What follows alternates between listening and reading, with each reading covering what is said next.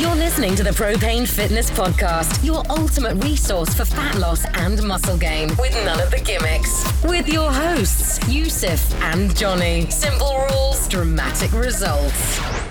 Hey, welcome to a, another shot of propane. Today's topic is using challenges to achieve buy in. So, what do I mean by that? Well, I'll start with a short story. So, last week I was in a hotel in Scotland, and as I'm sat with my girlfriend having breakfast, I had just ordered my second coffee while we were at breakfast. So, excuse me, if you've ever had, as I'm sure you have, ever had coffee in a hotel or anything like that, it normally comes in, well, I suppose two ways. One is you just get a little cup of coffee, but the, the best way is when you get like a little cafetiere or a little pot to pour yourself. And I just ordered my second one of those. So as I was drinking it, my girlfriend was like, I bet you couldn't go 30 days without coffee. And as soon as she said that, the like the like, hey, don't don't say nasty things kicked in. Or like the challenge side of me kicked in, the competitive side of me kicked in. And I was like, you know what, I bet I could. And that led to a conversation of, right, well, from Monday, no more coffee. And so it's Friday today as I'm recording this. And I've not had a cup of coffee this week so far. So I'm doing a 30 day challenge just off the back of my girlfriend betting me that I can't. That involves me not having any coffee at all. Now, I should sprayed in the face by something. It's weird. Um, I should preface that I am still having caffeine. So, what I've basically done, which is a bit different to um, sort of a lot of the stuff that you post around, and um, I agree, I agree, Mike. It is, it is cruelty. Um, a lot of the stuff Yusuf posts around, like giving up coffee completely and, and all that sort of stuff, like it's easy for him because, well, firstly, he doesn't like coffee, so that helps. Secondly, um, he gave up caffeine a long time ago after going like really hard on the caffeine, and he just went cold turkey, went through it, and then has massively sensitized himself to it. So even a small amount of coffee just sends him over the edge. So his his sort of advice of oh just give up caffeine completely or you know taper yourself off it completely is definitely works for some people. For me, it's not what I wanted to do this time. Uh, Mike, I completely agree. I don't trust him at all. Um, so, what I've been doing basically is just swapping the habit. And this is something that a guy called Steve Pavlina wrote a lot about ages ago um, about giving up your, your coffee habit. And the theory that he has is that while obviously coffee's really nice and uh, we all like the caffeine, like the coffee, especially people who are like me, like really into coffee and really into the different methods of preparing it and all that sort of stuff. Um, that's part of it. That forms a habit that's like as soon as you wake up, it's the first thing that you do. And then it becomes increasingly difficult to give up because of that. So not only does the caffeine have an addictive quality to it, but the act, the habit, the preparation, the taste, the flavor, the smell, all also has a bit of an addictive, like routine quality to it. So one method that I did when I've done this previously was I switched to decaf, which if anyone likes coffee as much as me, they'll know that decaf doesn't quite taste as nice. But part of the rules with my girlfriend's challenge was you can't have any coffee. You can't have decaf coffee, that's cheating. So I switched to tea. So I followed, I thought, like, who likes tea? Like, who really loves tea? And the first person I thought of was Tim Ferriss. So I just rang Tim. No, I'm kidding. I, uh, I looked up his, uh, his, his tea recipe online, which is Pu'er tea very posh, green tea, and uh, he adds yerba mate as well, or yerba mate if you get the if you can't do the pronunciation properly. So I bought those various ingredients, and that's what I've been drinking in the morning instead of my coffee. so it's not very nice, to be honest. It tastes like sort of uh, kind of like green tea, I suppose, but not quite as strong because it's blended with other teas.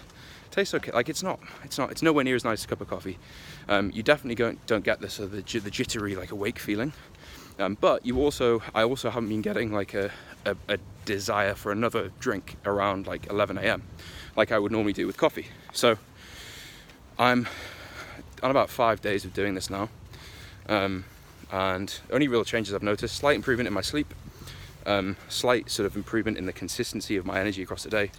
And I think from some calculations I've done, it's really hard to work out like exactly how much caffeine is in the tea that you're making. But I reckon I've probably cut my caffeine intake by two thirds. So I'm having about a third of the caffeine intake I was having previously, which I think is probably about 150 milligrams a day. Um, and that's all sort of before midday. Um, but why, why am I doing this? Because I, I'm really against, like, as a matter of principle, really against people who do like vegan January or um, like sober October and all this sort of shit because making a change for a month is pointless bullshit. Like it's not if you just do something for 30 days and then get straight back on it again after 30 days, you're just going to go straight back to normal. Like sure it helps you yet have a bit more time away from that behavior than they maybe otherwise would have done. But if you overcompensate, like a lot of people who do like sober October, celebrate the end of sober October by going out and drinking loads. It's like you're not eliciting any behavioral change, you're just doing something so you can talk about it on your Instagram. I see you, sober October people. Um, so why am I doing 30 days without caffeine? Like, isn't that a bit hypocritical? So, the same reason. So the reason that I am able to meditate really consistently, when I struggled with it for like five years, was, and this is related, I promise. Yusuf and I were staying in a in a hotel in Liverpool together, sharing a room, and we're going to be sharing a room this weekend as well. So it's not for romantic reasons; it's just for uh, it's more economical. Um, but we're sharing a room going to a conference, and I was saying to him, like, man, I get so irritated with meditation. Like, I feel like I'm doing, you know, the standard thing of I do five minutes, and then six minutes, and then seven minutes, ten minutes. Like everything I understand about building a habit is I'm, in, I'm employing, and it's not working because I just don't get any benefit from it. And his response was, right, do 10 days of meditation for 30 minutes a day. Tell me that you don't feel anything at the end of that. And the very nature of that, like the challenge that he set me of like, almost like I bet you can't do 30 minutes a day for, for 10 days made me do it. So I'm just harnessing my my natural competitiveness. And as a result, I'm still meditating.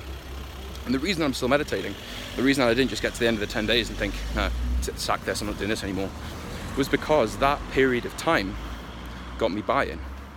That period of time allowed me to see the the benefits of it. And that's something that is incredibly hard to do when you try and do something incrementally. So, challenges that are month long, or 10 days, or seven days, or whatever, are really good for showing you the benefits of a specific action or change. So, in this instance, what I'm trying to do is see like what happens to my life, to my sleep, to my productivity, to my mood when I give up coffee, and as a result, sort of cut my caffeine intake by a bit over a bit over half. And at the end of that, I'll make a decision of, excuse me, do I want to continue this, or do I actually not feel like it's worth it? So it's like a trial of a new behavior, and the same thing with meditation. I did 10 days, 30 minutes a day, which I've actually scaled that back. I just do 20 minutes a day usually at the moment, but the the fact is is that it got me a buy-in to the behavior. It made me realize that actually this is something that I would like to do consistently. So, whenever you're considering something like a 30 day challenge or giving something up for a period of time or starting something new for a period of time, the best way to do that is to fully immerse yourself in something for a period of time 30 days, 7 days, whatever and then just make an assessment. And some of you who are on our email list, don't know what time it is, it's just after 9 o'clock, I think.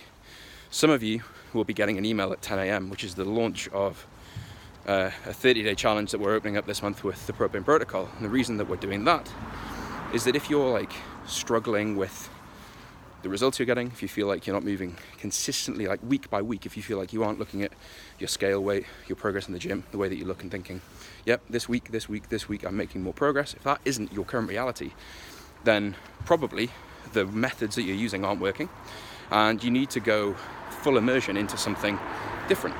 And some people go and do keto or veganism or whatever, but generally speaking, that's a bad idea. But uh, generally speaking, picking something that's a bit more sustainable is the way to go. So that is everything from this episode. If you have tried some kind of 30 day challenge before and you had good experiences or bad experiences, let me know. Send us an email, send us a DM on Instagram, send us a message on Facebook. Interested to know your thoughts. Speak soon.